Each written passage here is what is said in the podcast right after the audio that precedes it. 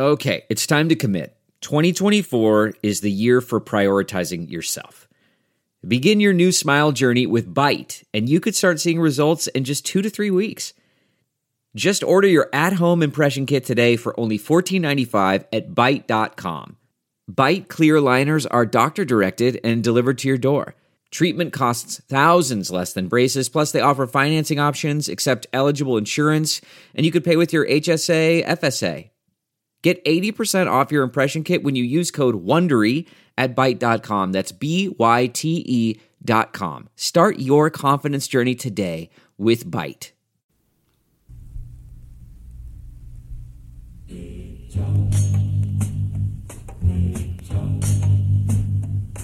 Every morning at the mine you could see him arrive. He stood six foot six and weighed 245, kind of broad at the shoulder and narrow at the hip. And everybody knew you didn't give no lip to Big John. All right, everybody, what's up? Welcome back to another episode of the 23 Personnel Podcast. Big Bad John. I'm your host, Spencer, joined by Michael Hello, everybody. and, and some Jimmy Dean. Yeah. What are, what are we listening to here, man? So we're listening to Big Bad John much, you kind of quiet by. Jimmy Dean. And if you spoke at all, you just said hi to Big John. So I didn't know this where he got until this weekend. over a Cajun queen But the Texas Tech PA guy huge right hand plays this while John McMillon is warming up on the field. That's pretty. That's pretty good. I think that gets the the mojo going. Big Bad John. It's a solid one. I actually have this in my Digital library at the somewhere. Yeah, I mean, it's not like- he- he- from here into the rest of the song, it's not a very good ending for John. Everybody thought that they'd breathed their last. I mean, he he he's a hero the smoke in He does. story. He is a hero. He's heroic, of a man but he ends up dying. well, grabbed a sack Spoiler. Spoiler alert.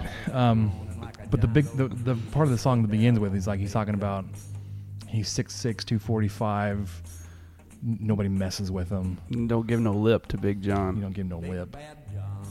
Bad Call him Big Bad John. He sent some guy to from from New Orleans to All of his strength he gave what did he call it to paradise? yeah, Killed a man. basically yeah. he Killed a man killed a man to death.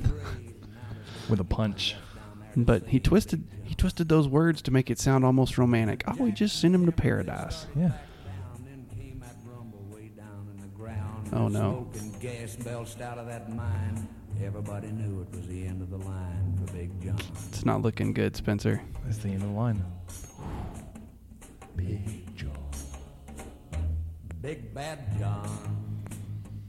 So yeah, I, I like I said, had no idea that they played this for John McMillon. It's been a while since I've been to a home game. They just placed a Um, stand in front of. Oh wait, wait, we got to. These few words written on that So this is the edited version. At the bottom of this mine lies a big, big man. Big John. And a single tear rolled down everyone's cheek. Big Bad John. Yep. So the, I guess the original version of the song, um, instead of saying there's a big, big man at the bottom of this bit, whatever, it's one hell of a man, which I think fits the story better.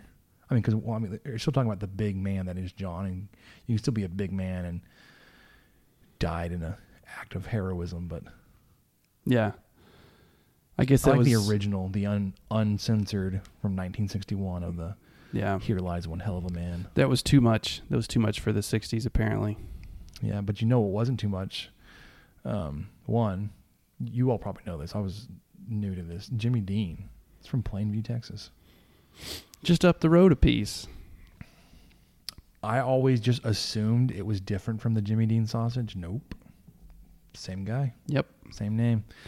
Um, and I again I had heard of Jimmy Dean, the singer, before. Hadn't heard of this song. Doing some research today, found out that he's actually best known for this song. I would argue he's best known for sausages. Well, maybe Jimmy Dean, the artist, is best known Oh, for this okay. song. Okay. I would, I'd agree with that. because the Jimmy Dean sausage came much much later. But this this song, Big Bad John, um, released in 1961, It's a recitation song. Obviously, you heard it wasn't a lot of singing. He was telling a story about a heroic miner.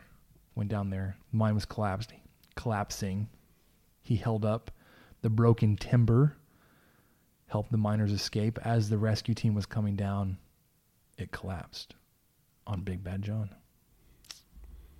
Um, so the song went on to become the number one, like on the, it r- rose to the number one spot on the Billboard Pop chart. Um, sold over a million copies and was awarded a gold disc. It peaked at number two over in the UK singles chart, and then the song actually won Jimmy Dean the 1962 Grammy Award for Best Country and Western Recording. That's a pretty good little track record there little history lesson about for B- Big, Bad John. Big Bad John, also relief pitcher John McMillon, who we'll talk about a little bit later in the podcast.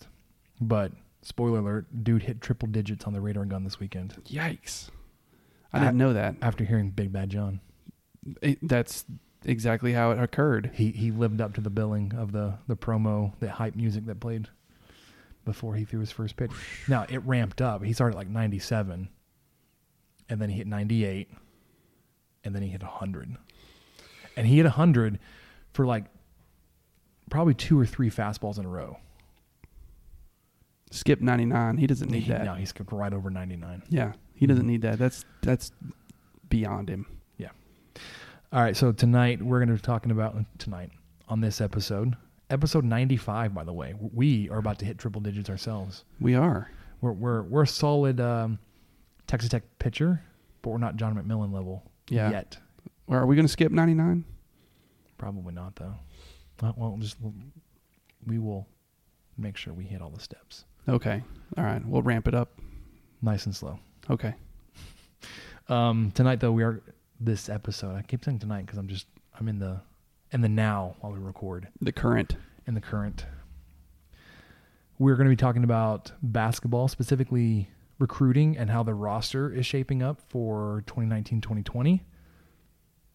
We're going to touch on football, but only because Matt Wells was at the baseball games. And then we're going to talk a lot about baseball. And I forgot that stupid conference tournament schedule I had written down. Oh, well. Oh well, I've I've got the PDF of it pulled up. Oh, I had it like drawn out and everything. Oh Had man. the brackets filled. in. Well, I'm, sorry. we I- can't. Don't don't fill it in. That no, seems like a jinx. No, I, that's not what I did. I was talking about like I had the brackets set up and like where the losers of the games would go and how they could play back in and probably too much information for a podcast. Anyways, um, Is there such a thing with our podcast? never. We give out lots of information. Speaking of, Michael's concern that like we could spend the entire hour and a half of a recording if we just read the notes document that, Mhm. that we have prepared. There's lots of stats. There's and lots notes. of stuff. So we're we're gonna we're gonna we're gonna try to move through this document pretty quickly. Let's do it. to keep you all entertained. So first up, we're talking about the basketball roster. Um, Chris Beard out there continuously efforting, churning out, uh, uncovering players to add.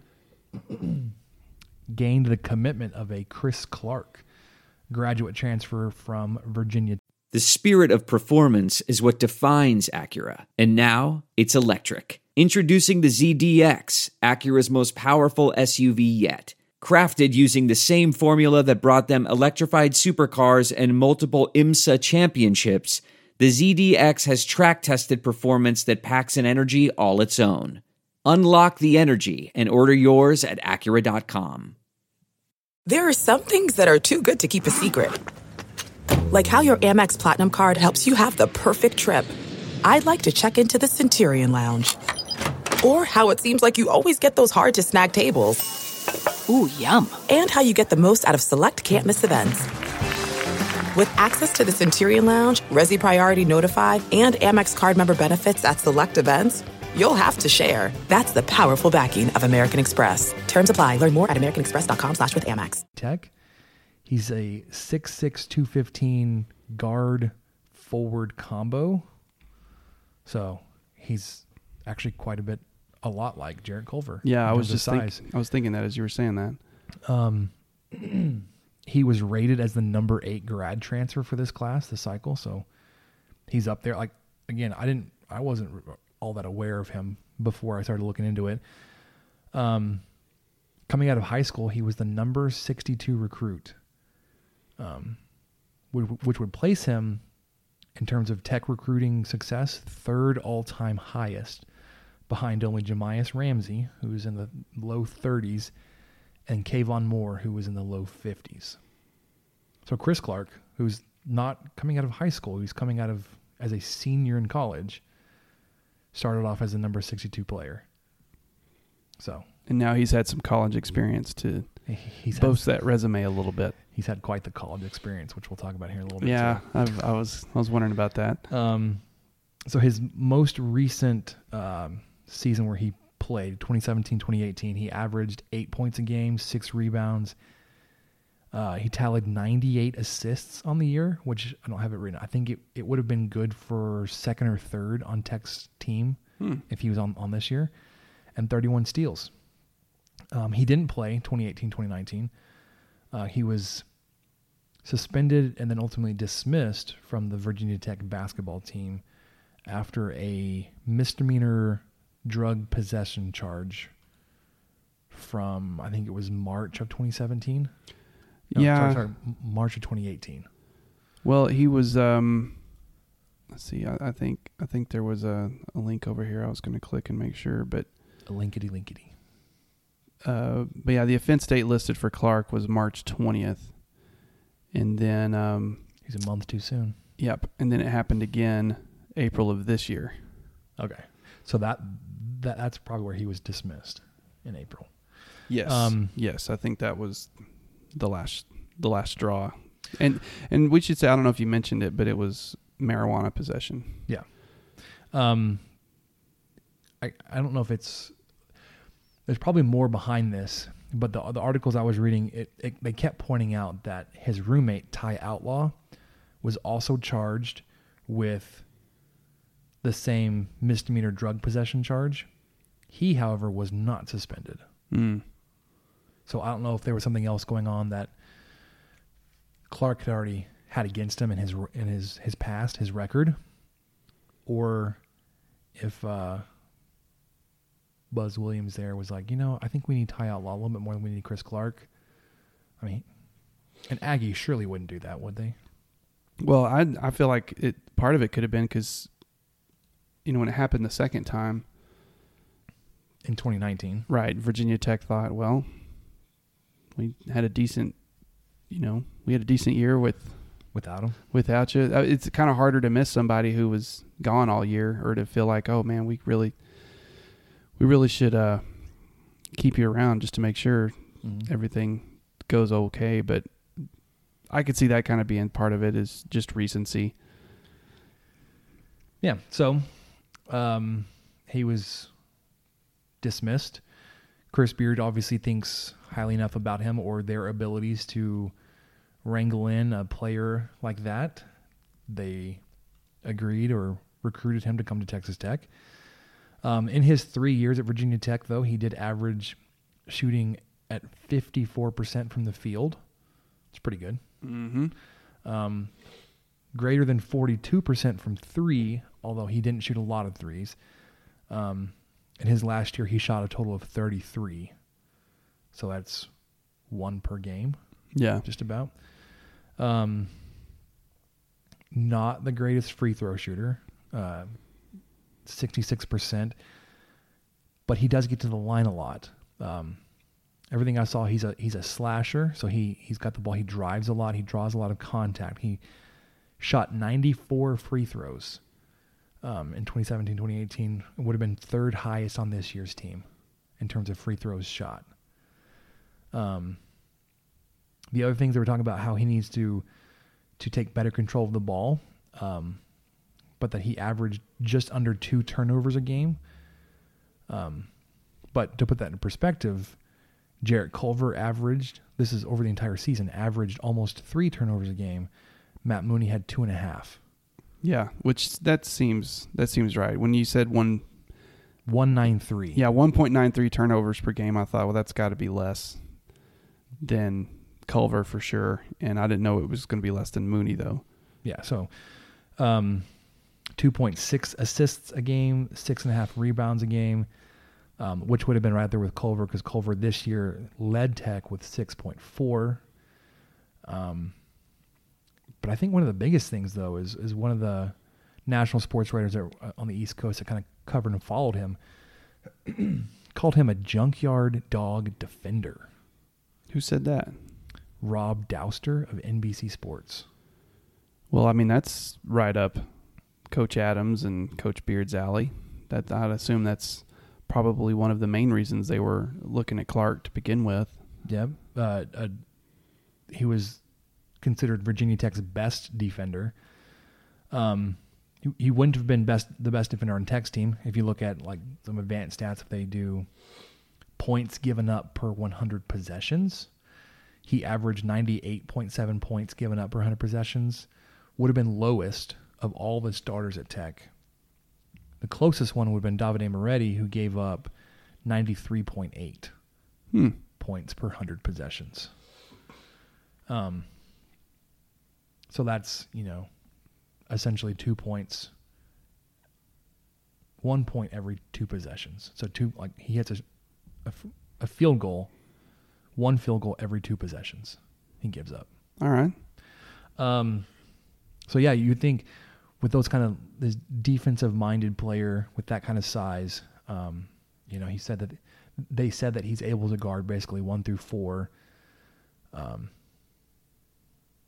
that the offensive stats were able to kind of bolster the defense. Like, hey, he's he's a great defender, and he's not bad on the offensive side too. No, not at all. So the more I read about him, the more excited I got. I mean, he, like I said, he, he's a big dude. He's 6'6", 215. Um, I don't know if he's a ball handler. Like he's he could be your your guard, like your, your number one, your point guard, bringing the ball to the floor. But I think he could basically play anywhere between two and four. You know, your your shooting guard or your small power forward types because of his defensive mentality. Um, and he's able just to add to that w- with the the offensive s- skills that he has. So I'm I'm, I'm pretty excited about the addition of Chris Clarke. Me too. I I really hadn't gotten a chance to look into him that much, and I trust Beard's judgment too as well. I I, I don't want to dismiss a drug charge as not something to consider and to not take lightly, but at the same point, pointing out that it's marijuana is basically kind of saying that most most folks don't think that that's that big of a deal. I mean, yes, it, Getting it- caught twice is bad. and it, regardless, it, it is against the law. Right, and it is against the law, and it's probably against team rules and some other things too. So it, I don't want to pretend like it's a non-issue, but um, it's not a concern for me as long as he's uh, figured out that there's a lot riding on this. I mean, there could be a potential Postseason run. postseason run coming on this. stop you right there. Yeah, thank you. I was probably gonna. No, I was, I was gonna forecast way too far, but there could be a, a, a possible deep postseason run riding on this, and I'm sure that's been communicated to him very thoroughly, and he Yeah. probably understands the. and it's now on him if he wants to be a participant in that. He needs to take care of his, his business. Sure, and let's let's just throw it out there. Let's just throw out there that the the roommate was maybe he was just a bad example. It's possible. Maybe Outlaw was just he was just uh you know uh, a, a bad seed. Oh, that's terrible. I don't want to say that about somebody. I don't I don't know Outlaw at all. don't know him at all. I don't know him any more than I know Clarke, but I uh I'm I think he's going to be a good fit. Uh, everything that you mentioned just now is not surprising to me that um, this would be a guy that this staff would just be trying to get to come over to our side, and Mhm. it probably wasn't a very tough ask. I bet they were. I bet Clarke was a willing listener very quickly. I, I would hope so. Yeah, I mean, one he he probably he he probably couldn't be too choosy. I don't know if if he had a lot of guys giving him calls and stuff after the recent issues, but the fact that Beard did doesn't doesn't bother me one bit. Yeah. So like I said, there's there's one thing that I think is is is really helpful is that he he is a senior. This is his last shot.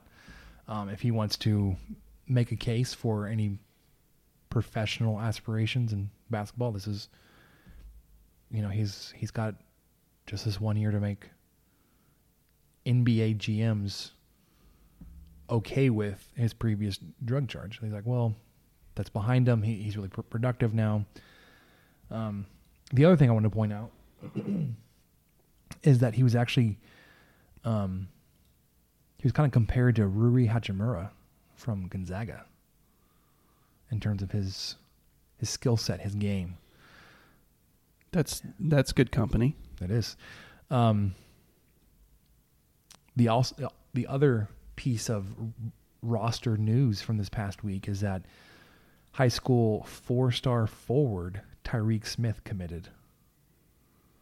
So Beard, I I hesitate to say quietly, but Beard has been assembling the most talented team that Texas Tech has probably ever known. Yeah, I would agree with that. and it's just like, well, you you went as far as you did this year with some lowly recruit, or you know, I mean, Matt Mooney and Tariq Owens were not lowly recruited guys on the transfer market. Um, but Jarrett Culver was not like a, a superstar coming out of high school. Um, Davide Moretti, I think, was listed as a four-star player on some services, but he wasn't super heavily recruited to my to my knowledge. Um, but you, you've got all those guys, and then all these big time high school recruits, like your first five star ever. Mm-hmm. You got these other four star guys that are coming around in, um, and then these really highly rated grad transfers. Not that you could replace like a Tariq Owens because you, you haven't you haven't got anybody of his skill set um, to come in, but you're building a super talented team to to take over 2019 2020 like i said tariq smith um, out of trinity christian high school in cedar hill texas 68205 um, he's rated anywhere between a, basically 100 and 150 uh, best player in the country this year another interesting note he plays on or played on the same AAU high school team as a, another 2019 recruit target in five star guard RJ Hampton. Oh, okay. That could be a advantageous at some point. Well, you saw it not that long after Tyreek Smith committed. RJ Hampton congratulated him. Smith replied back, Hey, we can get the duo together again. Yeah. And that's a he was already recruiting. that's a legit offer. Tech. Yeah, way to way to go. Um, I I appreciate the uh, the instant Red Raider help from uh, Tyreek Smith on that one. I know. Outstanding. The other thing, um, again, uh, from everything I was able to see, he he's, his game is a lot like Chris Clarke's, and I think he's more defensive minded. Um, as a player coming out of high school, it, his his game, his skill set isn't as finely tuned as Clarke's was, and I think Tyreek Smith was able to out athletic or out athleticism some other dudes on the court. Um, because a lot of his his highlights are him, you know, real close to the basket with, with dunks and real short uh, shots. So you don't really see his his jump shot skill. Um, if you do follow him on Twitter or if you go through his Twitter profile, you see a lot of him uh, in practice taking three point shots and trying to develop that part of his game.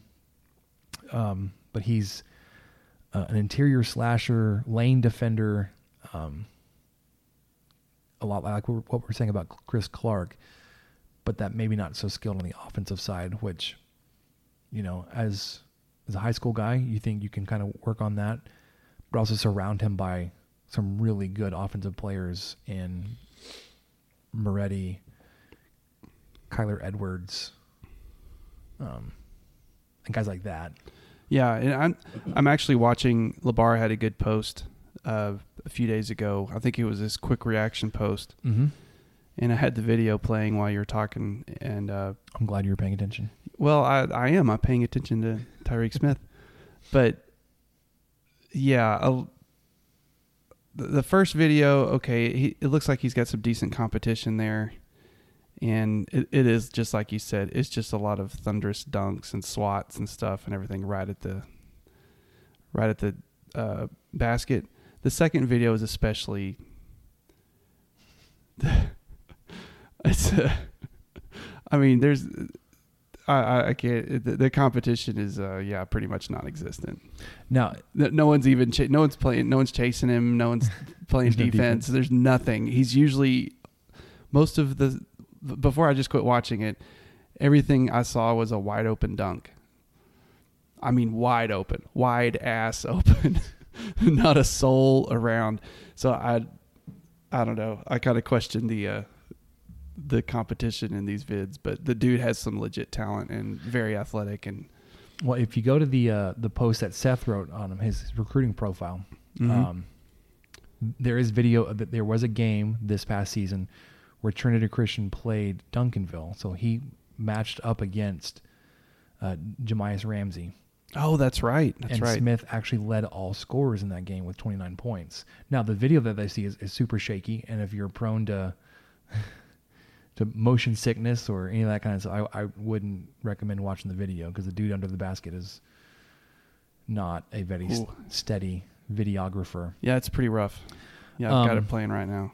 But other guys also in this game, so you've got Tyreek Smith and Jahmius Ramsey, but also 2020 target and Micah Peavy, who was uh, Jahmius Ramsey's teammate there in, in Duncanville. So Beard was able to recruit three or four guys while stopping at this game because he, he was actually at that game. Yeah.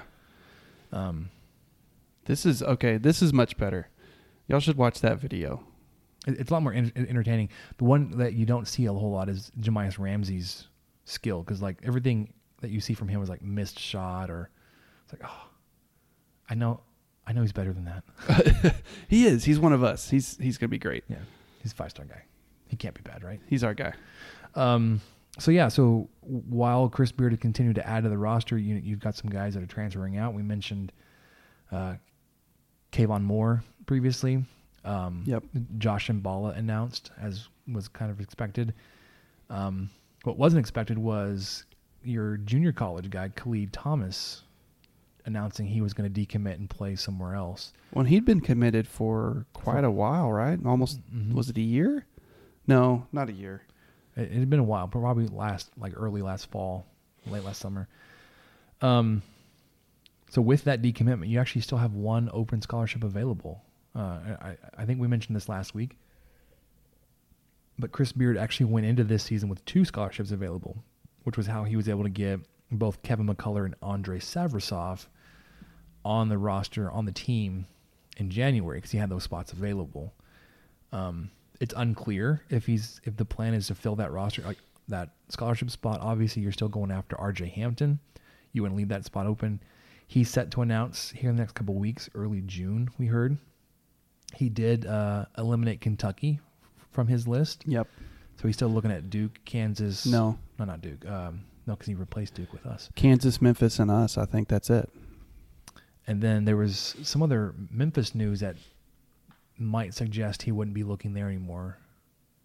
I think that hit think last week. There was a big gained a, a commitment at that same spot where yeah. Penny, Penny's doing a good work. He's he's doing a good job too. he's he's doing his, his Chris Beard impression. He and he and Chris Beard are. Um, I think they're winning the off season right now. Yeah.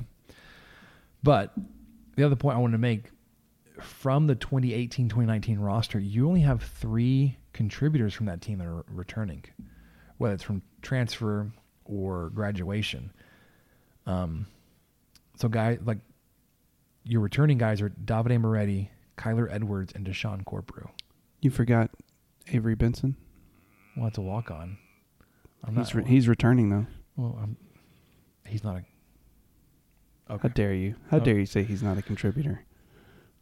you know what he was, and then he got ripped for it. His his one contribution was a, a, a Contributing. dunk, a- yeah.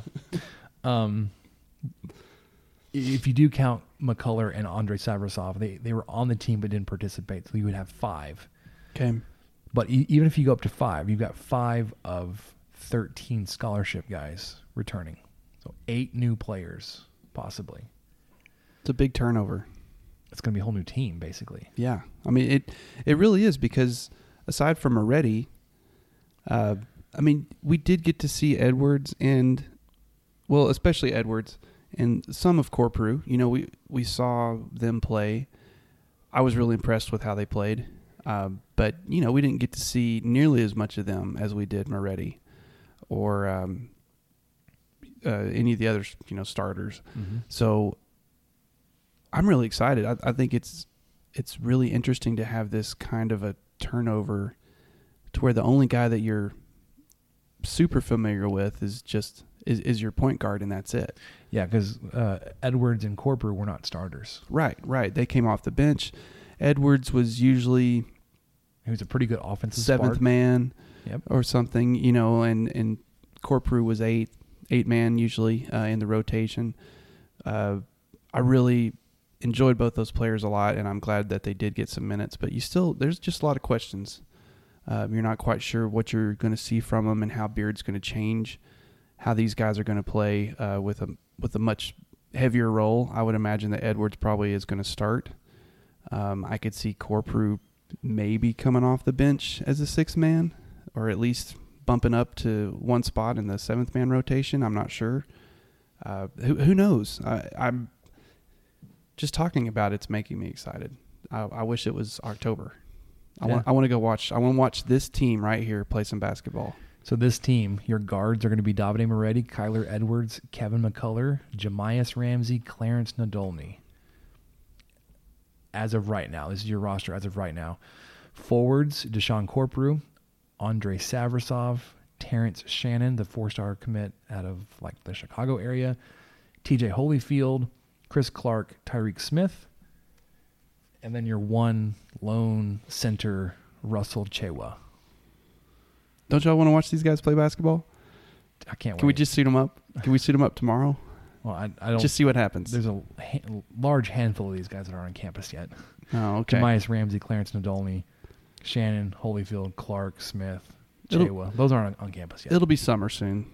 I, actually, I Yeah, saw actually. Moretti's back in Italy.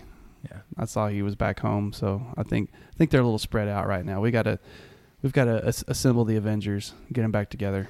News team, assemble. Like, we've been Mom, here. We've been here the whole time. Been here. Yeah.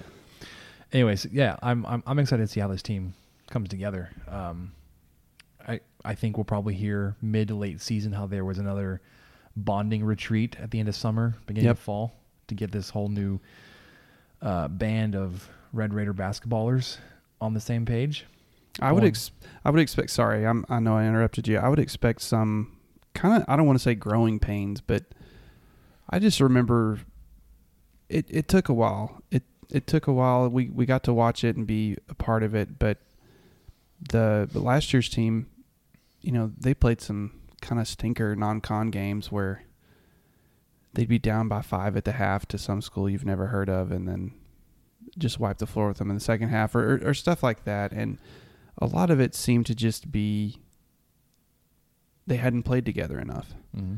and I would expect some of those type of pains as well, um, and not to be too discouraged by it when you see it, especially if you get the win. You know, try to just all right, we got the win, move on, but we need to maybe remember that I said this back in May when we come off a, an overtime win against uh, Mount Pilot State or whatever in November. So I just I just think we're going to see some growing pains, but it's going to be worth it, and it's going to be a really talented, fun team to watch too.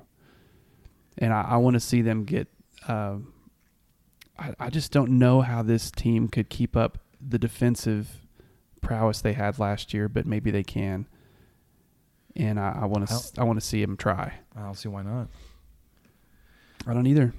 We got some we got some really athletic guys, and if, if they're committed to playing defense, I think that's almost all it takes. I know there's skill involved too. I'm not acting acting like there's not, but if you're committed to it and you've got a staff that pushes it and addresses how important it is, and you've seen firsthand how far that defense took you last year. Mm-hmm. You know, if it was just a run of the mill defense, Tech may not have made it into the Sweet 16. I don't know. There's no telling. Yeah. The fact that they were just completely annihilating people's game plans and just destroying people by 20, 25 while playing a decent offensive game. They couldn't have done that without their uh, world world class defense. So yeah, let's bring on basketball season. That's all I've got to say. Yeah, as long as we're we're continuing to hold on to our our uh, assistant coaches. I know there was some some smoke there about Mark Adams having some interest from the Chicago Bulls to go jo- join that staff. No news. I I, I assume that Yeah, who could blame him if he went? I'm at know, this point it, it's probably turned them down, Yeah, or maybe I, I don't know. yeah. Who knows? Um, yeah, I'm, I'm I'm excited about the basketball season already. Um, before we get there, though, we have to f- finish this baseball season, and then we have to get through the majority of next football season. Oh yeah, that's right. So f- football. Let's talk about that for a second. Football. I'm ready. I actually have nothing to talk about football. Yeah, me neither. except for Matt Wells. Okay. Um, I went to all three of the baseball games this past weekend: Thursday, Friday, Saturday. Very nice. Saw Matt Wells at all three of those games. Also very nice. Um, at least one of those games, he was with his son, which is cool to see. Um, I, he, he was in like Texas Tech gear, but he wasn't like decked out, so he wasn't like drawing attention to himself. He looked like a, a normal fan. Had a hat on and gla- like sunglasses, so he wasn't like, you know, he didn't stick out at a baseball game. He wasn't wearing like a Armani suit with a little Some Italian loafers. yeah little boutonniere. Oh, well. Um, but yeah, so he, sorry, he was there. Um, one of the games he actually sat with with Kirby Hocutt. He was there. He sat with Kirby Hocutt Saturday night, which was the the night that uh, the baseball team won the Big Twelve conference. Spoiler alert. Um, you just gotta think like some of the conversation was like, "Look, man, everybody else is doing it. It's your turn. Yeah. Let's, let's No go- pressure. Let's go win something." No pressure. Yeah. because at that point, I, I think we talked about this last week, or very, very no, it was, it was over the weekend in the Slack chat that Texas Tech spring sports, the past 84 days since Saturday, Texas Tech had won four Big 12 conference titles in the spring. And I believe they were outright titles. Mm-hmm. All four. Not one of them was shared. You had an indoor outdoor track Yeah, that's two. as, as two, um, basketball, which was shared, wasn't it? Yeah, basketball was shared. But baseball wasn't. Yeah, basketball was shared with Kansas State. Almost Darn made it. Wildcats. Almost made the hat trick. Is that the hat trick? That's three. What's four? Is that a turkey? And bowling, a, a turkey is three strikes. What's four? I don't know. I think that's a ham bone or something like that. Sure. I'm pretty sure it is. Whatever you say, man. Don't question me. I had a bowling class at South Plains College. Go uh, Texans. Texans. That's right. All right. Um, the other cool thing, well, one, he was not wearing his, his headset there, so m- maybe that's why he was a little bit, he was a little incognito. Um, but there was a time when he walked past us. On, our seats are on the edge of our section, so we're like right there on the stairs. He walked past us. Um, he had to cross in front of our section and then start coming up the stairs in front of me. I didn't see him till he was like two steps in front of me because I was like I was looking down, writing my the baseball scorebook. I was, I was keeping track of the game. Mm-hmm. I looked up, recognized him. I was like, I said, "Hey, coach." Like that's really all I said. Yeah, I was like, "Oh shit." what am I supposed to? I I feel like I should say something. yeah, right. And like kind of like, well, you know, I I recognize you, and you know, yeah. but I'm also like not like drooling over you, like, "Hey, coach, can I have an autograph?" Oh, I'm so glad to have you here. Well, welcome to Lubbock. right. Have you had the Frito pie? Oh, that was so good. That was Saturday. Um, but anyway, so he, he makes a comment. He's like, "Hey, you're, you're you're keeping score. It's old school. I like it." And then he keeps walking. I was like, I turned to Mike. I was like, "I'm counting that, man. I just talked to Matt Wells. I'm counting that." He's like, "Yeah, whatever, man." Yeah, y'all y'all bonded. But like, so Matt Wells and I have spoken. Mm-hmm. He likes how I, I, I keep score in a book. Yeah. I've arrived. I think that if you get to be on the the field again this year and you're taking photos like you were last year, I'm sure if you ran into him, he would remember you. especially. Oh yeah, old if I school score score yeah, guy. Yeah. Oh yeah, it's you. Do they make those for football? Should you should you stand there awkwardly with your score, your scorebook? Be like charting plays for him. Yeah, or something. trying to. You know, uh, I'm glad you came by, Coach, because um, you know I noticed that that The advanced stats uh, disagree with your call there. that DB sure does like to drop back when uh, you, when play- you show trips on the ride. And Yeah, they have nothing like that. I wouldn't embarrass myself trying to talk football to him. I would, yeah, yeah, I, I, I, I wouldn't try to talk like X's and O's with any of our coaches, like basketball. oh God, no. Tadlock, Sounds that sounds Wells. No. horrifying. I'm just like, hey man, what's up?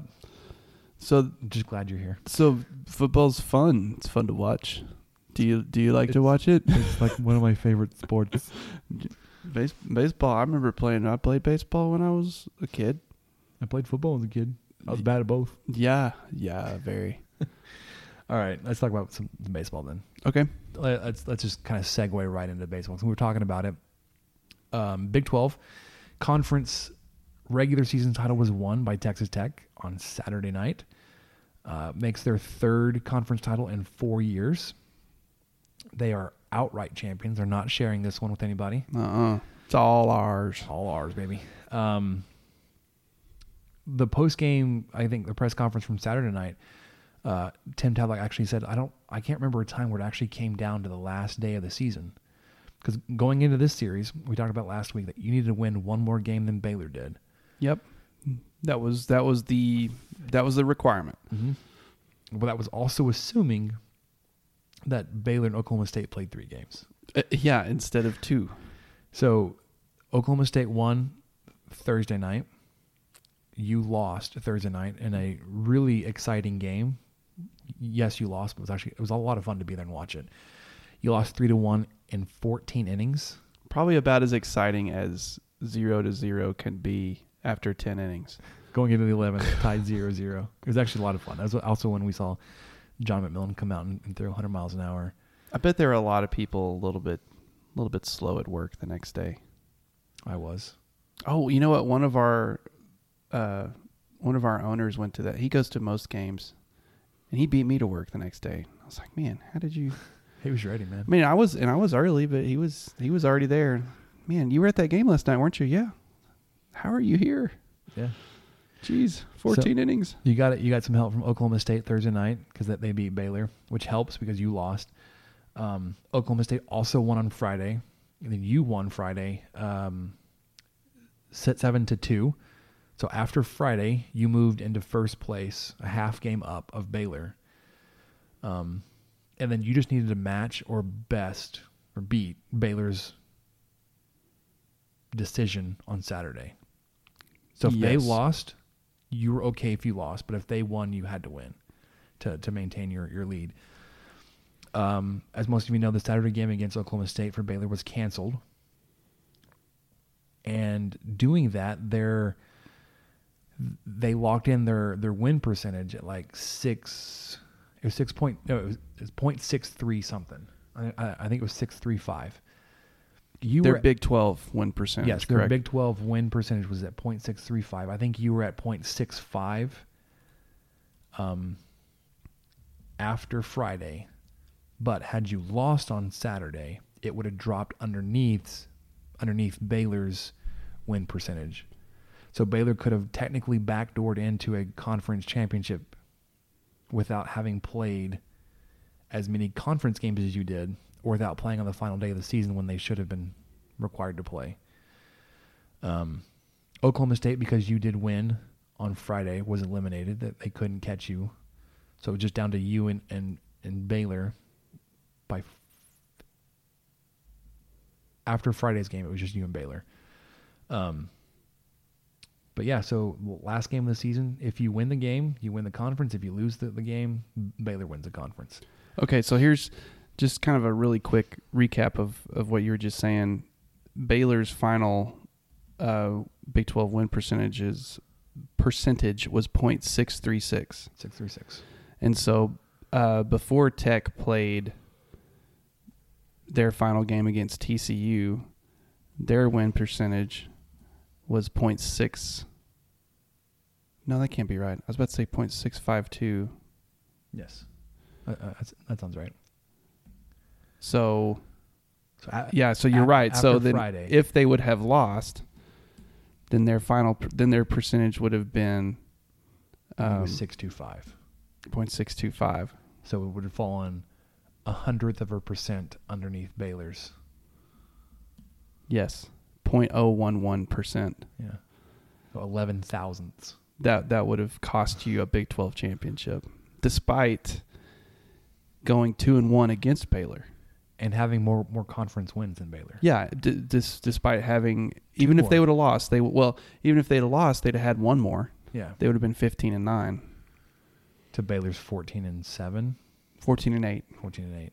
Yeah. It's ridiculous. Either way, doesn't matter. You won Saturday, seven or eight to eight to four. You win the conference championship outright. Go Red Raiders. Tag. That was actually a lot of fun to be there for that too. I I never actually been there at a conference championship clinching game. Did you stay for the trophy Oh, yeah. presentation? hmm It, it was quick. That was interesting. I wonder if I'm I'm pretty sure most people stayed. It was Well- the stadium was pretty full. did they just have it there. I mean, because if they lost, well, they're not bringing out that trophy. So it was actually a conversation that Labar and I had. I, I think they would have had, they probably just have multiple conference championship trophies. Because he asked, well, is there going to be one up in Stillwater? Dude was like, well, probably. One in case Oklahoma State is able to pull it out, or if Baylor ends Oh, up winning, yeah. they probably want to have a presentation Yeah, that, them. that kind of worked out because if Although I'm not sure if they would have presented Baylor with the trophy on the after Stillwater a game that was canceled, Well, no, like had they, I don't think it would have presented conference championship trophy to Baylor in Stillwater. that's true. That's a good point. They may have only presented to the home team, yeah. and then but Oklahoma Had State one in Waco. would- could have still won the. Going into the weekend, Oklahoma State was still yeah, in contention for it. they were definitely in play. They were either going to end up third or first. So, if you ain't first, you're last. Yeah, that's exactly how it went. Except you're not last because Texas is last, and they're not going to the conference tournament. You know, I'm that's- excited to to keep jabbing that one in. That's there. a heck of a turnaround. Um, former, you know, previous Big 12 champion Texas is Oh. last. also played in Omaha last season. Yeah, uh, they're ninth out of nine teams. Mm-hmm. The only team they're better than is Iowa State, and they don't have a baseball team. The, the the thing that I, I guess kind of hurts us is as much as we like to poke fun at Texas that they they beat us twice this year. Yeah, no, it really does hurt. It sucks. But the, the they really just brought their they. You know what? They pulled. They pulled, pulled a Texas, Texas Tech. They they brought out their best game against their biggest rival, even though they don't want to admit that Mhm. we're their biggest rival. they, they won two one run games against us at Well, home in oh, front yeah. of record crowds. Oh yeah, record crowds. Like twenty two thousand people came out total to pre- watch them play. I'm play. pretty sure we're their only series win I think you may be right. because I think they had seven conference wins on these on the season. Two of them were against Tech. Yeah. And they got one this past weekend against Oklahoma. So there's three. And they So there's four, there's four more. spread out between Oklahoma State, Kansas, Kansas State, West Virginia. So I- I'm pretty sure we're their only series win, which is kind of sad. But Yeah. you know what? Screw screw the Longhorns. They're staying home. They brought it. They brought out their best game for us, just like Tech Yeah. usually pulls out for them. So, you know, we we get it. We get it. Y'all are, you know, maybe we'll acknowledge this little rivalry someday. Um, Yeah, but maybe. but right now, you know, good job playing some baseball over there in Austin or whatever it is y'all did this year. Um, before we talk about the Big 12 tournament or postseason, let's talk about some Big 12 postseason awards. Okay. Those were announced today. Um, your own Josh Young was named co Big 12 Player of the Year. Co. Yeah, co. And so we're, we're going to talk about that. You know what the first you can't spell uh you can't spell cop out without co.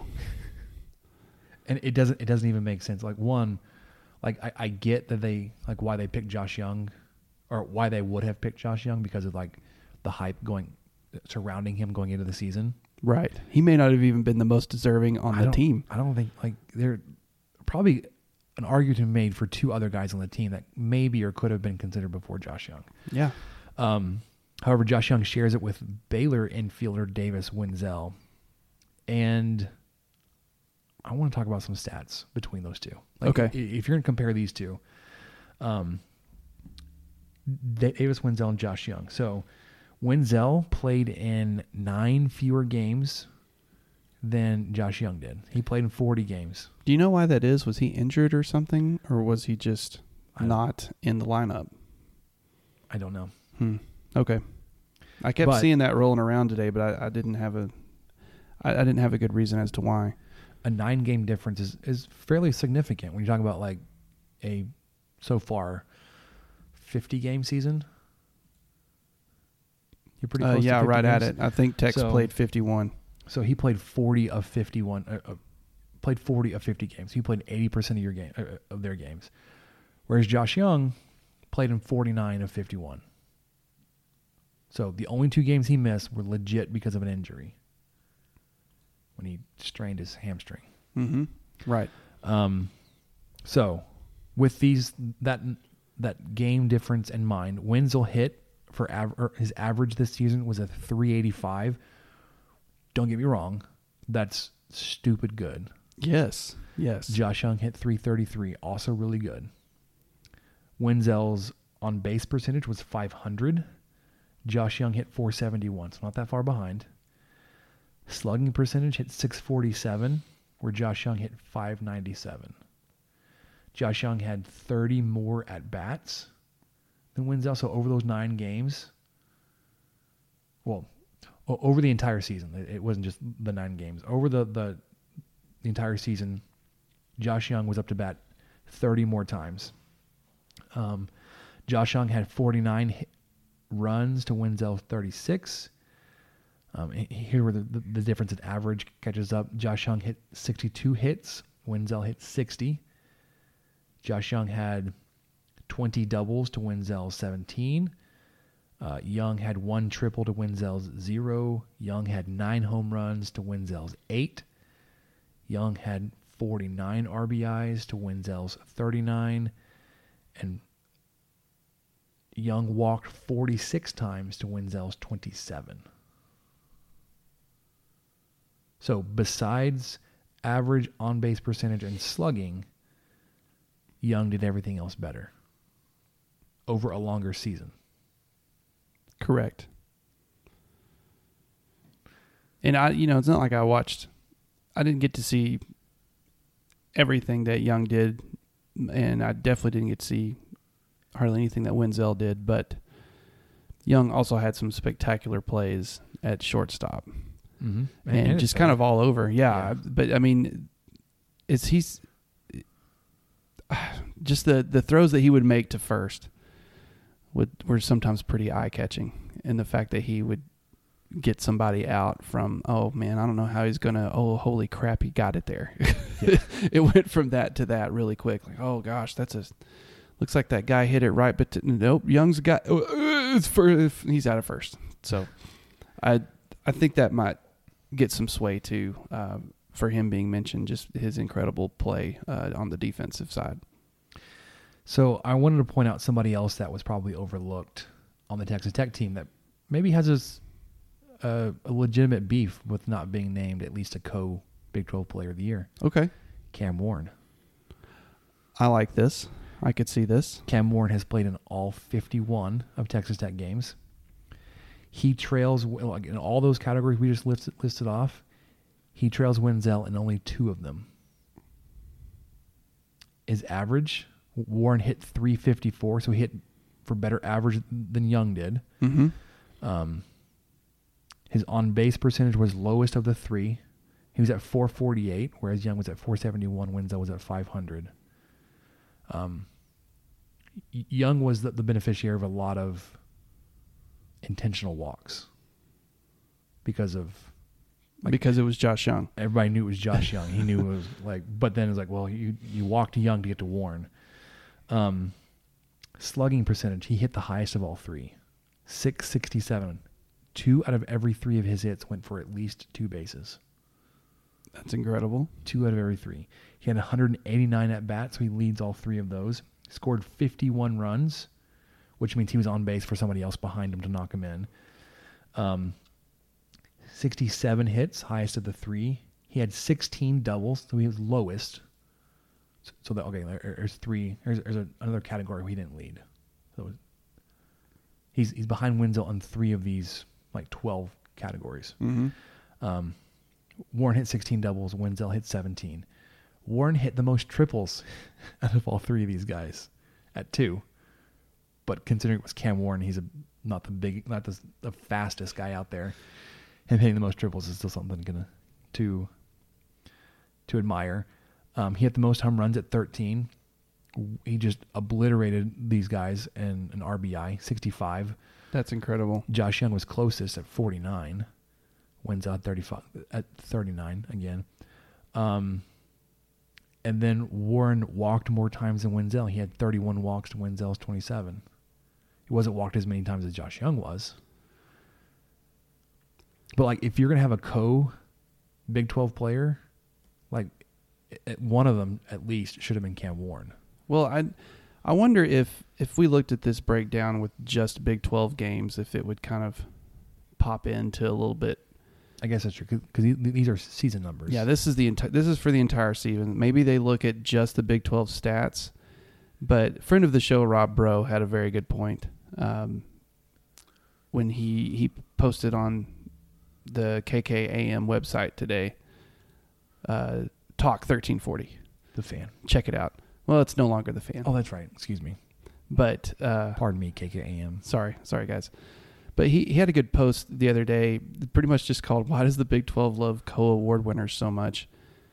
And he brought up the point that I think it was um, it was two years ago that Tech and TCU shared the Big Twelve title, and that the oh man, and I'm I'm missing who the players were that won it, but a player from each team was named the co Big 12 player of the year.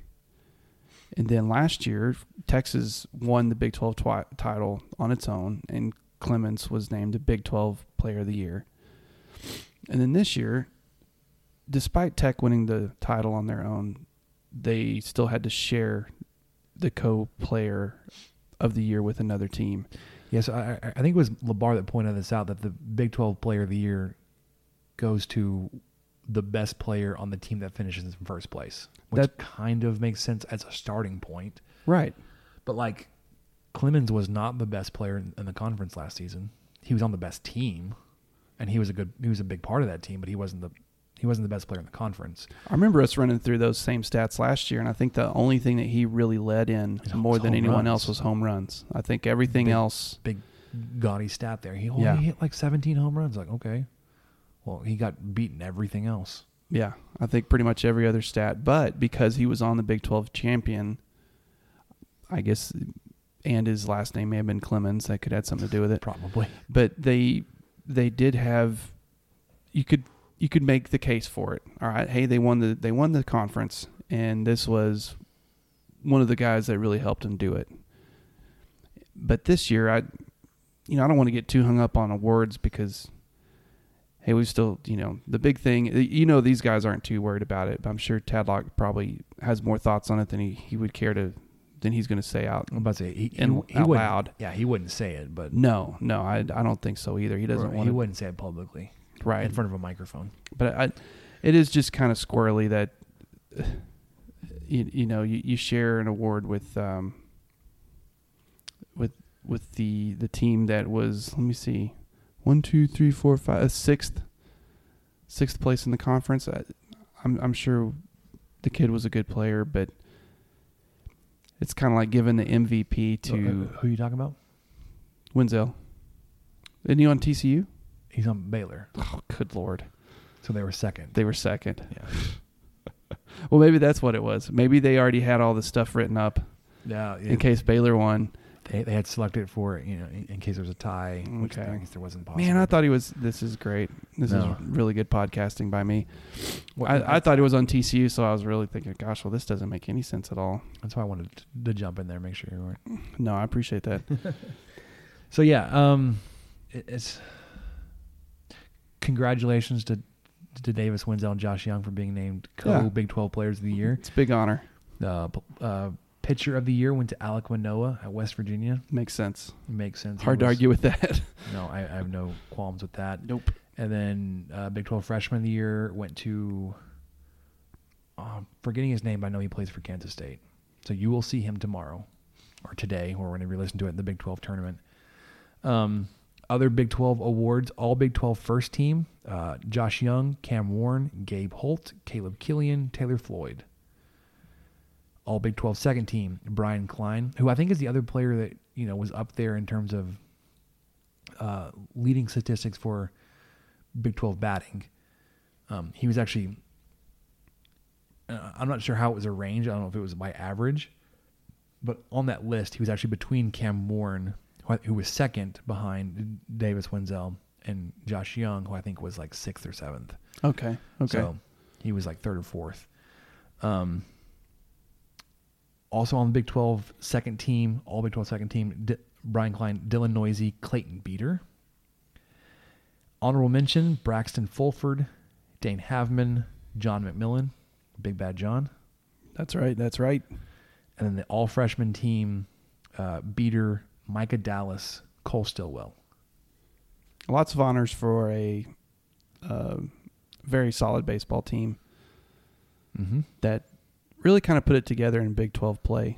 They um, kind of had some ups and downs, but they they they paralleled the basketball team quite a bit. Uh, the last half of the Big 12 season, they just they lost very few games. Well, they, they they won ten of their last eleven. So that that one loss they had was that Thursday night game against TCU. The 14 inning Before then, their last loss was the the Friday night extra inning game against Baylor. Baylor. Yeah, that's right. So that they won the last two against Baylor, won all three against Oklahoma State, all three against Oklahoma, and then you went in and played um, your three against TCU. You lost the first game, but won this, the last two. So over that eleven game streak, you were ten and eleven. Yeah. 10 of 11. You were 10 and 11. 10 of 11. Um, so yeah, you're you're you're you finished the season RPI or you finished the regular season RPI number nine. You're right outside that. You're right around that range of uh, being a national seed, a super regional host site. Um, and Keith Patrick from the Dinger Derby podcast thinks you have got a great shot to be a national seed. Um, and if you haven't listened to his most recent episode, he goes down through a, a couple of the other teams um, that maybe you have a a uh, an argument to be considered ahead of them. Um, so one, as part of your argument to be big, uh, sorry, to be a national seed, host of a super regional, uh, Texas Tech is the unshared conference champions of the number two RPI conference. Um, your RPI is number nine. Your strength of schedule is number 12. Non conference RPI is 16. Non conference strength of schedule is 17. Those last two numbers are, are going to be significant here in a second when you look at a couple other teams that are listed ahead of you in Louisville and Arkansas. So, Louisville, RPI number seven, so two spots ahead of you. Strength of schedule 27, so kind of in that same area, but still you're 15 spots ahead of them non-conference RPI 21 to your non your to your 16, so close there, but their non-conference non-conference strength of schedule 119. That's way on down the line. That's a 100 spots worse than yours. Um Arkansas RPI number 6, strength of schedule number 11. So their RPI is, is better than yours, their strength, strength of schedule is a little bit better. Non-conference RPI is 43, so significantly lower than yours. Non-conference strength of schedule 158 to your 17. But they're listed ahead of you as a potential national seed super regional host site. That's a lot to consider. So you, if you're looking at those four numbers, your RPI strength of schedule, non-conference RPI and non-conference strength of schedule, I think you have an argument that you should be considered ahead of both of those schools Hmm. without even looking at what you're going to do this week in the Big 12 tournament, um, which we'll talk about here in a second. So, I think li- listen to Keith talk about this. I'm I'm more convinced that you're in a more solid situation than I probably thought you were. Um, interestingly enough, the team between you know Arkansas, Louisville, and you, Texas Tech, at six, seven, and nine, number eight seed, or sorry, the number eight RPI team is Oklahoma State. They were the past, you know, couple weekends after you swept them, they've been one of the hottest teams in baseball. They went up to Oregon State, swept them. They won the series, that strange Bedlam series against Oklahoma. They played three games in th- three different cities, and they won the two games they had played against Baylor. So their RPI just skyrocketed the past couple weeks. And they're up to number eight. Yeah. Um, now, that that helps us because 'cause we, we swept them. They have they probably still have a lot of work to do to be considered for a super hosting site. I don't I don't even know if they can, um, in terms of like if there's enough ground. Sorry, if they've been able to make up enough ground to, to be there, they probably need to do really well, um, or you know win the Big Twelve tournament this weekend, which starts tomorrow, Wednesday. You are the number one seed, Texas Tech number one seed, your first game versus the number eight seed, Kansas State. You probably have the best matchup there. Um, the other two teams in your pod is it's a double elimination tournament. You're basically in two four team pods until the championship game. Um, you were paired, not paired. You're also matched up, aligned with the four seed in West Virginia, five seed Kansas. The other seed, sorry, the other pod is two seed Baylor, three seed Oklahoma State, six seed TCU, seven seed Oklahoma. Like I said, you'll only face one of those teams if you get to the championship game. Um, because it's double elimination, you could technically win the conference tournament in four games if you don't lose. Right, that's true.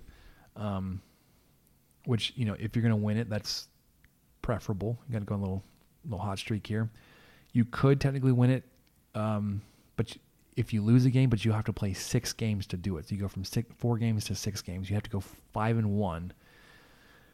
With you're either playing Wednesday, Thursday, Friday, Saturday, and Sunday, or because of like where you end up losing, you play a double header on Saturday. Because if you go 4 0, you'll play Wednesday, Thursday, one game Saturday, one game Sunday. You'll be off on Friday. But That's you- right. but if you lose Wednesday or Thursday, you'll you'll automatically automatically be playing on Friday. Right. And if you're undefeated going into Saturday but lose the Saturday game, you have to play a double header to make it to Sunday. I hope that was as clear as mud. It is clear. So it's easy. Just, just win your four games and just claim uh, regular season and tournament titles. Um, we've seen that Tim Tadlock has, hasn't historically put a whole lot of stock into winning this tournament before. Not, not that he doesn't, you know, that, that he waves a white flag and just, you know, gives up, but it's not been something that you've been able to see him put a lot of resources into. You know, he's not throwing out starting pitchers that are on less rest than they normally would be. Right. They're not throwing extended innings or you know high pitch counts. Um, but if you win Wednesday, which you have a good shot at uh, Kansas State, you're likely going to be playing. You sorry, you will be playing the winner between West Virginia and Kansas. Probably West Virginia. I talked to, to Keith about this as well. I was like, well, is West Virginia a team that really cares about winning the tournament? You know, are they going to throw Alek Manoah on Wednesday versus Kansas, or are they going to try to go two and zero and try to like hope to get that first win against Kansas without using their ace and save him for the Thursday game, whether it's against you or Kansas State? Get to two and zero and kind of coast in to Saturday having a day of rest. And he said, you know, they're probably in a situation where they don't have to win it as well. Um, not that they're not good enough to do it without you know rearranging their their pitching staff, but um, he said it's probably wouldn't rearrange to, to throw off their timing for their regional next weekend. So True. They're kind of they're not quite quite in the same position as Tech because Tech also has a super regional kind of in the balance. I think West Virginia's out of super regional discussion, but yes, they will uh, I mean their basketball team just won the Big 12 basketball championship, right? Big 12 tournament. I believe they did. Yeah, they, they knocked off Kansas. I thought, did they did, wait? Did they end up winning or did? Is that them or Iowa State? Oh Uh, I can't remember. It doesn't really matter. no, it doesn't. it really doesn't. I shouldn't have even brought it up. Okay, so your your game on Wednesday, it'll be at twelve thirty. Um, likely going to be facing the Kansas State ace of their pitching staff, Griffin Hassall. Um, on the season, he's got a four two five ERA, a WHIP, which is walks plus hits per innings pitched. Basically, how many guys get on base per inning against him. Uh, one point two seven, so a, a pretty good pitcher. Two and three on the year on 13 appearances. So despite him being a pretty good pitcher, doesn't have a lot of support around him. Um, and then he doesn't have the greatest strikeout to walk ratio. He's got 35 strikeouts in the year to 24 walks. So almost one and a half to one strikeouts to walks. If you win this game and you play West Virginia, who would also, um, in this scenario, also won their first game, you would um, you'd play them Thursday afternoon at four, um, and you'd either face Alek Manoah or their number two pitcher Jackson Wolf. My understanding, after especially after the conversation I had with Keith, is that you'd probably face Jackson Wolf, who has a 4.75 ERA, a WHIP of 151, also right on the same record, two and four with 14 appearances. His strikeouts to walk ratio was a little bit better. He had 46 strikeouts to 26 walks. Um, if you look back to when you played Kansas State, you did you did face Hassall as a starting pitcher. He went six innings, gave up four hits, three runs. Only one of those was earned. Two walks, two strikeouts. Um, Texas Tech did win that game, and the loss didn't go to Hassall. Um, but if you look at Jackson Wolf, you played him two weeks later. West Virginia won that game. Jackson went four and a third innings, gave up eight hits, three runs. All three were earned, one walk and three strikeouts. So you've got an opportunity with either one of those pitchers. Um, and then w- once you get past the first two pitchers and a staff, really, it's about the the depth and the strength of, of the bullpen.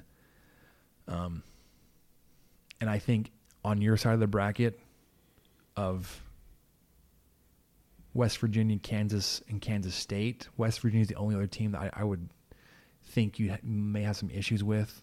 Oh, I would say so. But if it gets down to you versus Kansas or Kansas State, I think it's not, it's not going to be close. Your your depth on the pitching staff should be able to outlast them. So would you predict right now that Tech would make it to the championship game out of this bracket? Historically, I'm going to say no, Okay. And it's They may hold some hold some cards. They may they Well, may not. It, it's because, like you know, okay, say they win the game one against Kansas State, and they go up against West Virginia. Um, you've just you've struggled against them. You you lost two of three this year. You lost to this Jackson Wolf or Alek Manoah, whichever one you may face. Manoah, like we said earlier, was pitcher of the year for the conference. Um, and then once you get on the loser side of the bracket, I think that's when Texas Tech is be like, okay, we've lost one game, we're we're, we're done. We're just gonna go ahead and, and finish out the tournament, whoever we face, and we'll just quietly go back home. Um. However, I do think if you get past Thursday at two and zero, I think there may be a switch that turns on. Like, you know what? Let's go ahead and just win. the let's try to thing. win. Let's try to win the thing. Yeah. because then then you'll go back. Um, the problem with winning the conference is you're going to play between four and six games over a five day span, so you likely can't reuse a starting pitcher. Um, your rotation would probably include like a Micah Dallas, and then a Caleb Killian, and then a Bryce Bonnin, and then you're like, who do I go to for game four? Like like do we try to hold off Bryce Bonnin for the championship game and get your fourth pitcher on the third game? Um, but but if you do that, then like it just it's a weird number. Like it's just enough games where like most teams don't have the starting pitching depth to do it and do it very well without getting super overextended. And then you're worried about like, well, are we doing too much now to jeopardize performing well in the regional next weekend? Right, which is more important Vastly in the scheme of things. Yep. So like I said, historically, I don't, I don't think Texas Tech. Well, historically, no, they haven't done it. I don't think that changes. It would be interesting to see how they handle it if they get past Thursday at two and oh. zero. Well, I'm just excited for a lot of daytime baseball. It's gonna be on almost twelve hours, Wednesday and Thursday. There are only two games on Friday, and then you get a bunch of games. You get possibly four games on on Saturday. So- Yes, yeah. I mean, if if necessary, you'll get four games on Saturday. It, it's pretty good. I mean, they start at gosh, Nine a.m. 9 a.m. is is a pretty darn early time to play a baseball game. and then it goes all day. Yep. That last game is scheduled to start at seven thirty. But who We, knows? we've seen these things like even without wet weather delays, just long games. We've seen that last game start like nine nine thirty. We've also seen like it get w- weather delayed, and like they'll pick up that game first thing the next morning. So like all four of those games get pushed back a little bit. It's interesting to try to play four games in one stadium, back to back to back to back, without them going over. And this is this is in Oklahoma, right? Oklahoma City. So that And, uh, weather is a big factor, Mm-hmm. especially lately. I mean, that poor state's been hit pretty hard. I I, I don't know. It. I hope everything works out well. Of course, uh, that's obviously what everyone hopes, and and more than just for baseball reasons. Um, but I I don't know. Just stick around. Stick around the radio and the the Twitter and the TV on I Wednesday. was about to say all the games will be broadcast on the Fox Sports networks. Yeah, they're all on Fox College Sports except for the championship. So Fox College Sports is is kind of deeper on the dial. But it ESPN could eight, right. show. But it could be one of those things where you could still stream it with the app.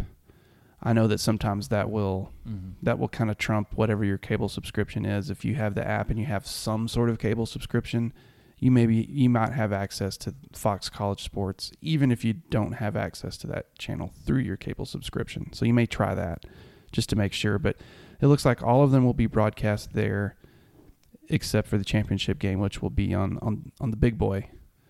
The Fox it- Sports Southwest. Well, it just says it just says FSN, so it could be any any of the Fox any of the Sports Fox Sports networks. So we're not sure. I doubt it's going to be on FS1 or something. No, doubtful. Yeah.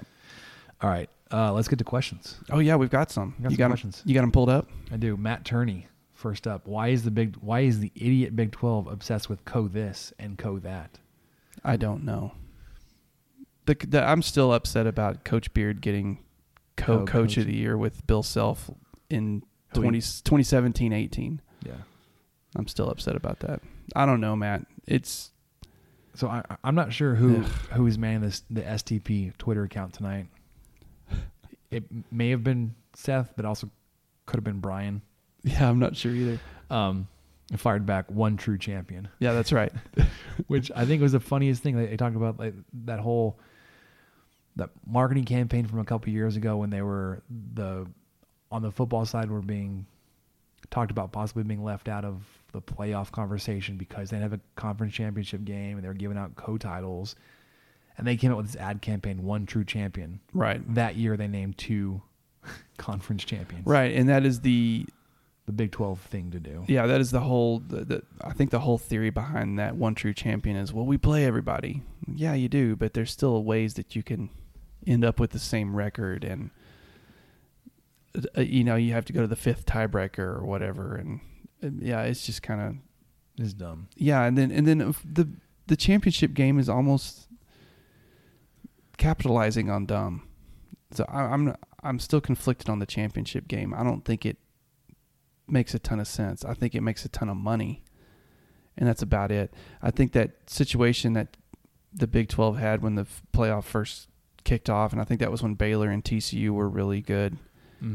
mm-hmm. And um, you know, in that instance, it might have made sense to have them play each other uh, again, but they did play each other, and one of them won. I don't remember who, but one of them won, and so I I, I I don't understand the need for the Big Twelve conference championship because exactly what happened or what was supposed to happen the last year when I think they first did it. Oklahoma steamrolled whoever it was they played. I don't remember that.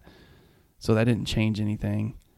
Um, and then, you know, so if if the favorite doesn't win, the next team gets into the playoff. I don't think that's how that works. I think it just demotes the Big 12. I think it makes it worse. I think if you end the season and Oklahoma's by far the best team, but somehow they crap the bed in the Big 12 championship game and they lose to like eight win West Virginia or something, then what? Big 12's completely left out of the playoff picture, I'd Mhm. imagine then. Yeah. So I think you're kind of screw yourself if you. but hey, you know, good job making a lot of money for somebody, not the players. Heaven forbid. Oh, gosh, we're not going there. Sorry, right? go ahead. Next question. All right, Eric at Eric on Wheels. Um, if Tech is a number seven national seed, what team do you not want to see at number ten? The potential super regional opponent. So I pulled up the D1 baseball regional and super regional projections. Their field of 64 Yes. as a so one their their regional projection. Uh, Texas Tech as a one seed, hosting Arizona State, Texas State, New Mexico State. Okay. So t- Arizona State would be two, Texas State would be three, New Mexico State would be four. You, you've shown you've been able to, to hold off New Mexico State before. Um, I think it was Keith that said you know you need to watch out for you know a Texas State if, if they were to be matched up with you. They're a, a pretty salty team in their own right. Um, assuming you make it through the the, the regional, uh, you win. I'm looking around at the other matchups. Um, currently, D1 baseball has you as a seven seed, so you'd be a national seed. So I'm looking at the eight seed in case you know they get moved up or, or sorry moved down. Uh, Georgia Tech, um, and then in, their bracket, um, is Cal, Michigan, and Samford. Um, so the way that you would face them is like if you both got bumped down a spot and you were eight, they were nine. Okay. But if you say at seven, then you'd be matched up with the ten, who right now D1 baseball has has as Oklahoma State. The winner of that regional um, would be paired up with you as a seven. Um, in that Stillwater regional, you've got Oklahoma State, uh, two seed Nebraska, three seed Missouri, four seed Wright State. And then if you drop down to an eight seed and nothing else changes, you'd be paired up with a nine seed as your super regional pair. Right. Um, that nine seed regional is the Greenville, Nor- uh, North Carolina. So, sorry, in Greenville, North Carolina is East Carolina, who you played in the super regional a few years ago. Um, in that regional, you got East Carolina, Tennessee, Duke, Campbell. There is an outside shot for you to host Duke as a super regional again. Is that who you don't want to see? sorry, I'll, I, up until now, I've been throwing out the possibilities. You could host any of those like twelve teams. I basically just listed off. Right. Right. Um, if you stay as a seven seed, you're going to be facing the winner of the Oklahoma State regional of Oklahoma State, Nebraska, Missouri, Wright State. Okay. I don't know enough about the other teams. I know that Oklahoma State is super hot right now. I don't want to face them. I think that's a pretty good suggestion. I That's that's where I was going to go to. You you- you've beat them three times. Just leave it at that. Yeah. it's just not. Let's not let's not go back there. Let's not try for what do you have to do? You have to win two games. Yeah. So let's let's not try for five and zero, or well, I guess you could do five and one, but Yeah, you- you- still. you can go five and one on the season. right. Um, the rest of them, like I said, I don't know enough about Georgia Tech, East Carolina, um, Oregon State is listed as an 11 seed. You, only reason, only way you get matched up with an 11 seed is if you got pushed up to a six seed, hmm which Louisville is listed as a six seed in this this projection.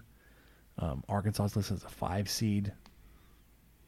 I mean, I don't I don't know how far up you can move in this, but if all things stay consistent and you're matched up with Oklahoma State, I don't want to see them. I'd rather see Nebraska, Missouri, come out of that. I think so too. Oklahoma State's playing some good baseball. I know. All right, Peter Puente at Iced Wizard. Is it wrong of me as a lifelong tech fan and season ticket holder to be kind of disappointed when I see a signing of an athlete and it's not basketball?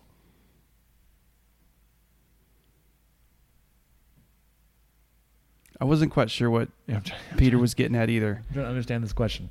Um, I wonder if he meant if it's not football. I don't know. So like, the, there's an announcement of a of a player signing, and it's not a football player, and he's disappointed. That's that's possible, or or it's just kind of like what we were talking about earlier. He he may have meant exactly what he said, and is just so hyped about basketball right now that that's all he really cares about. that's all he wants to read about. Something pops up. Oh man, we got a new.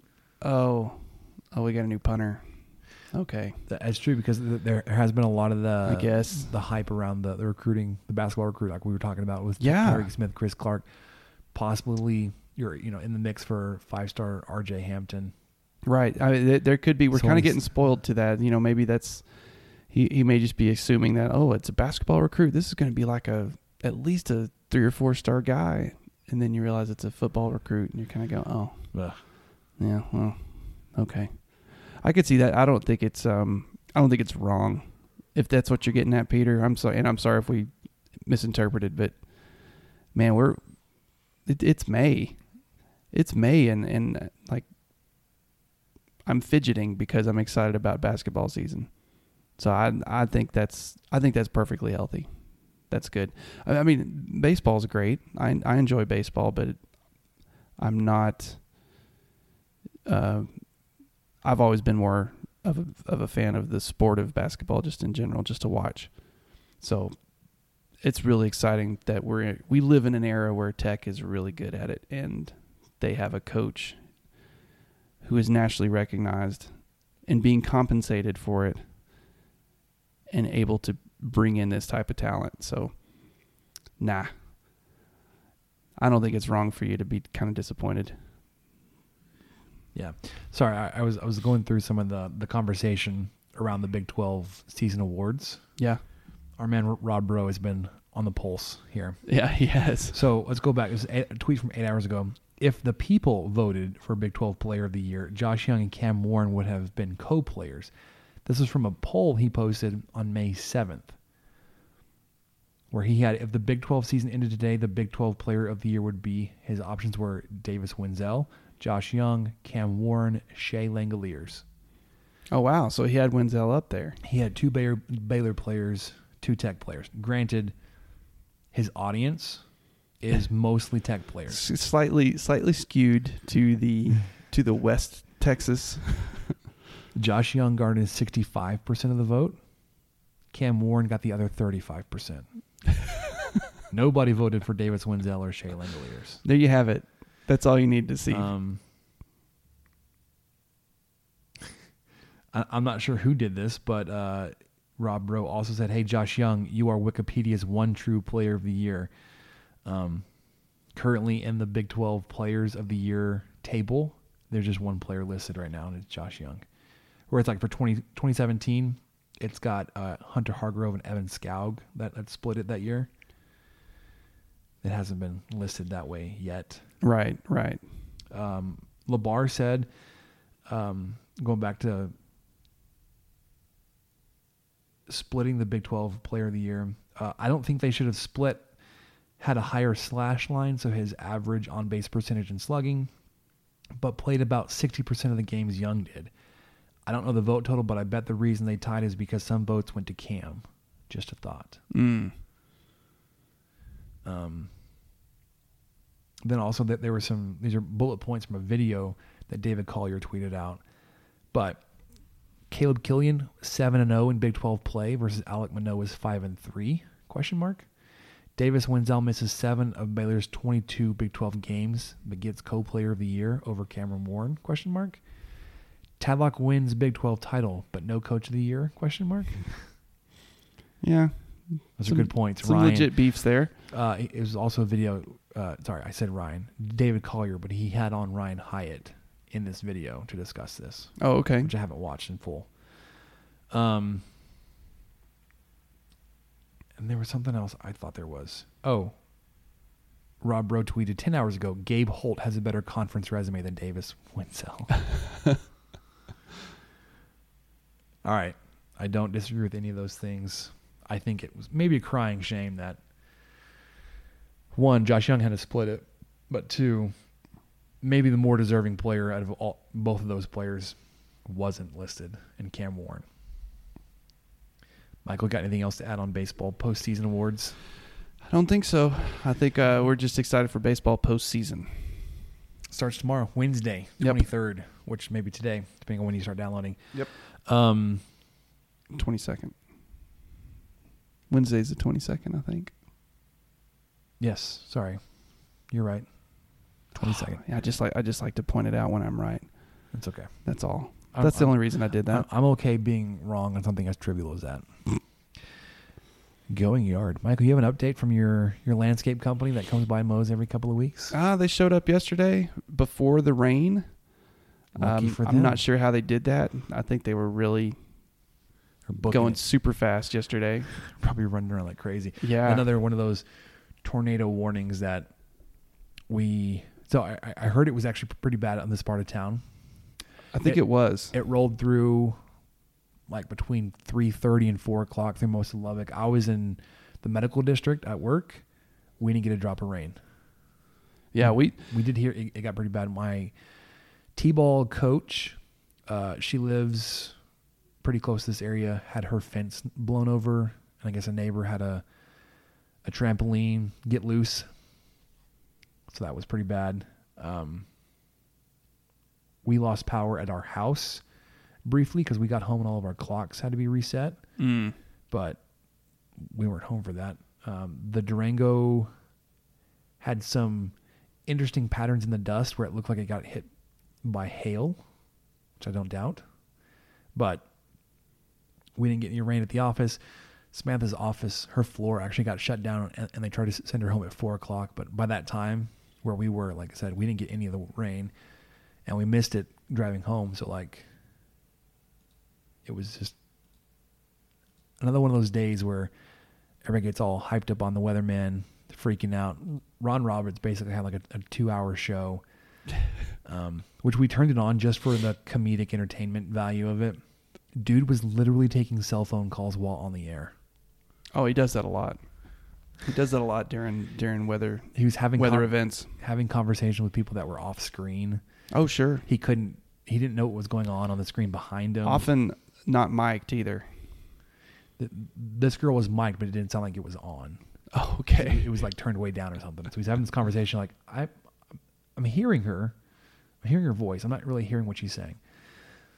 And then he, he pulls her on, he pulls her like on, on stage, um, on camera with him.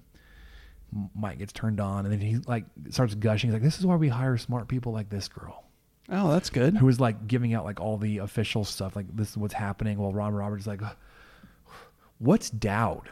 like, he he got th- so thrown off by like the the storm tracker was saying it was going to be a Doud. Sorry, in Doud, two words. Oh, okay. So apparently that's a town or a community. Looking at the map, it's like this small area of like West Lubbock. Wow. I don't know. Anyways, he, he got thrown off by that, and he was in a was in a tizzy for a second. Anyways, we were watching that, just having fun. Um, Yeah, th- th- we didn't really. I mean, obviously, I wasn't home, but I do think it got hit pretty good out here during that time. And at the office, it's always kind of scary when the lights start flickering because everyone in, in the office is working on a computer on some project connected to a network powered by those same You flickering lights. Control S, baby. Yeah, and we're just like save, save, save, save, close, close, close. So I, I remember doing that one, just kind of let it pass. I, I don't remember anything crazy happening at work. We got some pea-sized hail, and it it rained really hard uh, for four or five minutes. I mean, just you couldn't see. You know, you look out the window and you couldn't see past the car parked in front of the window, really. But luckily, nothing damaging through there, and then that was it. Yep. We didn't sustain any damage to the house. Uh, no no wind damage, no hail damage. So the yard though, going yard here for the segment. I don't know what's going on with it. There's some sections in it that are are struggling. It's like you've been getting a lot of rain. I've been watering you. I've been treating you for disease.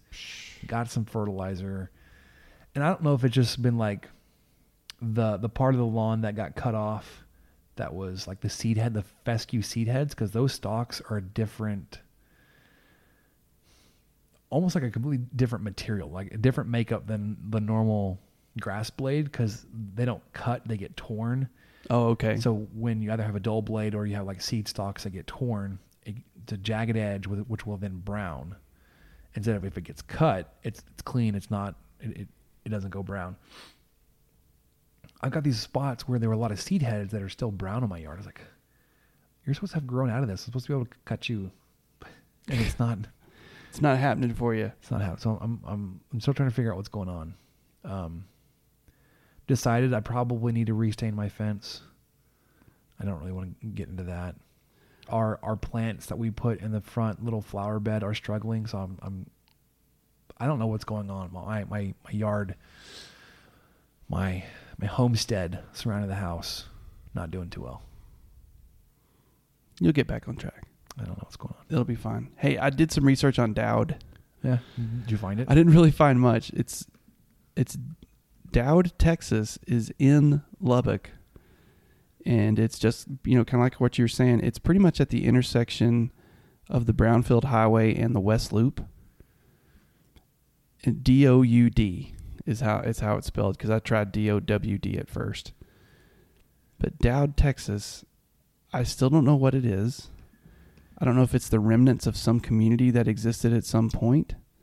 But sure enough, if you type Doud, Texas in, it takes you somewhere, and then there's there's a couple of websites talking about it, um, about it being a small community. So just know that if you're ever, if you ever, if you're ever on that flyover, um, heading north on the West Loop, and you need to get on that flyover to head east on Marsha Sharp, then you have just passed through Doud. Yeah, man, I don't get it. I don't either. I'd never heard that. I would have been very confused if I was Ron Roberts too. Doud, what the heck? Like, where's What? that? At first, I thought it could have been, you know, because I don't claim to know my South Plains geography super well. So, I mean, there's there's all sorts of little communities I've probably never heard of. Uh, you know, little communities like Patricia or um, O'Donnell's probably a little bigger than that, but you know, places like that that just a few folks know of, and mainly because they've passed through it. But I thought, well, Doud could be one of those that you know used to have a couple, used to have a store back in the '40s or something, and uh, there's a couple of houses there, you know, that type of stuff. But I didn't think it would be in in the city of Lubbock. I still don't know what it is. Yeah, it's just so strange. It's like um, it's like one of those those those areas or those um neighborhoods. How, like the name of those little areas will, will pop up on the map, like West End, Elm Park, Northridge, Bowie, Wester, like Bacon Crest, Primrose Point. Like some of the the neighborhoods around town. Well, Doud is one of them. Yeah, Majan area, Melonie Park, Doud. Doud. It's just part of part of the lexicon. We're learning stuff on the show every day. Doud, Texas. Specifically, so like the the the Google Maps image is showing like the the um, like a street view of those those flat apartments, those flats at like Slide and like it's between Slide and the Marsha Sharp, like right off the the frontage road. And I I only know these because I had some friends that lived there in college Mm. Yeah, back when Marsha Sharp was not really Marsha Sharp. It was a just Brownfield Highway. Brownfield, Yeah, Lots of stoplights. and then it was under construction. It was just a nightmare to get out there. That's terrible. All right, um, Michael, what did we learn besides about Doud? Well, I learned that Two Docs Brewing is is good. It's still good. Uh, we went out there for our second time on Saturday, and I tried the Dos Doctores, which is their version of a Mexican lager. Very tasty, along with their Chilton Gosa, which is I'm, I never know how to say. I, I, Gosa. yeah, I'm pretty sure that's how you say it. Anyway, it's basically a sour. It's it's um, inspired by the famous Lubbock Chilton drink. Gosa is a warm fermented beer that originated in Goslar, Germany. Okay, I just never knew. I I always, you know, it's just spelled G O S E, and so I always space on how to because I had to ask the guys like, I want the Chilton. How do you say that again?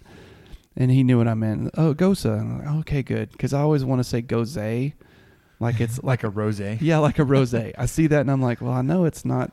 Whatever I think it is is not what it is. It's a goose. yeah, yeah. I was like, well, give me one of them goses. Um, Usually brew with at least 50% of the grain being malted wheat. Dominant flavors in Gosa include a lemon sourness, there you go. That they're strong saltiness. yes, they're kind of a sour beer um, with some saltiness to them. I really like these type of beers, especially during the summer, and they've gotten really popular over the last, I guess, three years, maybe four. Um, so I've I really enjoyed their Chilton version of that, and of course, it's served with a fresh slice of lemon. So wa- was it actually served warm or is it cold? It was um it wasn't warm. No, it it wasn't as cold as I thought it was going to be, but it was probably like in the 50s. Because this, this, this It was um, chilled, but not like super cold, not like Caprock Cafe ice coming off of it cold or anything. This um, preview of a Thrillist post about craft beer's dead. Gosa ruined craft beer. Oh no. Warm, it tastes like spicy sweat. cold, it tastes like cold sweat. In time, we had. to, In time, we had the craft beer revolution on our hands. Sorry, I I think I misread that at the beginning, but like, yeah, spicy sweat. No, uh, yeah, I'm sure that's what cuz we bring up gosas and, and sours and stuff in the Slack chat and that's Dan's immediate reaction is always some sort of vomiting gif. I know it's not uh it's it's not a universally loved beer type, but I'm I'm actually kind of surprised at how much I like it cuz it's really light and it's it's pretty complex flavor and it I, I'm telling you it's just perfect for like a hot day for uh or a sunny day. It's it's just it hits the spot. I'm and I'm genu- generally not into stuff that is kind of sour and tastes like that. But what's what really is cool is thanks to Two Docs and thanks to the LBK Brewery, we now have two competing Chilton beers, Chilton inspired beers in Lubbock. So I've had them both. They're both excellent. If you go to the LBK Brewery, you need to get the Chilton Wit beer. Um, I'm unsure how their rotations work. I'm assuming that's going to be one that they usually keep on tap at all times, but uh, it's just that. It's a Chilton Wit beer inspired or um, with some citrusy flavor and served with a s- slice of lime. It's or lemon. Good gosh, we've been talking too long. I'm losing it. Sorry, I'm, I'm actually like reading part of this Thrillist article, and I have to read it to you real quick. Okay.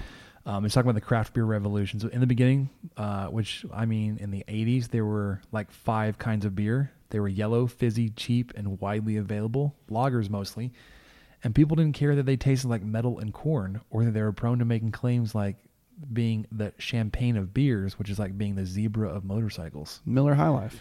Then, after a few revolutionary rumblings in the 80s, Sam Adams, homebrewing, etc., we were suddenly in the midst of a full on beer renaissance in the 90s. Um, it could be, talking about beer, beer could be culture, art, worthy of obsession, and as brewers pushed the boundaries of the American beer palate, ingenuously creating new styles and reinventing lost or neglected ones, customers in turn became even more emboldened, literate, and demanding. Um, in time, we had the craft beer revolution on our hands, and it was a glorious revolution, and now it's over. It ended last Thursday when I walked into a popular Brooklyn brew pub and blindly ordered something off the menu. It came highly recommended by the bartender, though he couldn't seem to actually explain what it was. A minute or so later, it arrived, and I took it up with relish, having looked forward to this drink all day and drank it. I made a face and tried again. It tasted like it had been squeegeed off the back of a German day laborer toiling in a coriander processing plant. As I frantically attempted to wipe it off my tongue like a cartoon child, the bartender pointed to a beer menu he had found, which identified the beer thusly Gosa.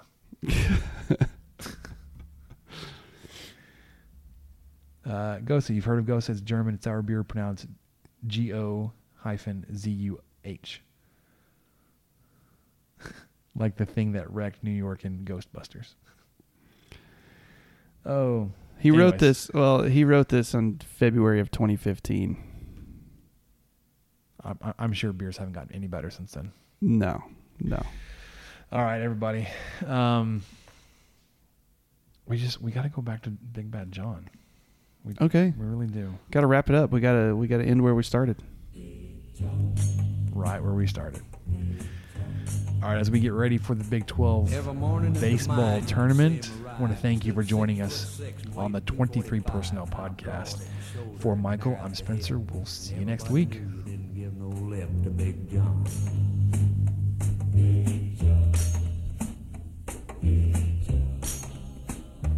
Big Bad John.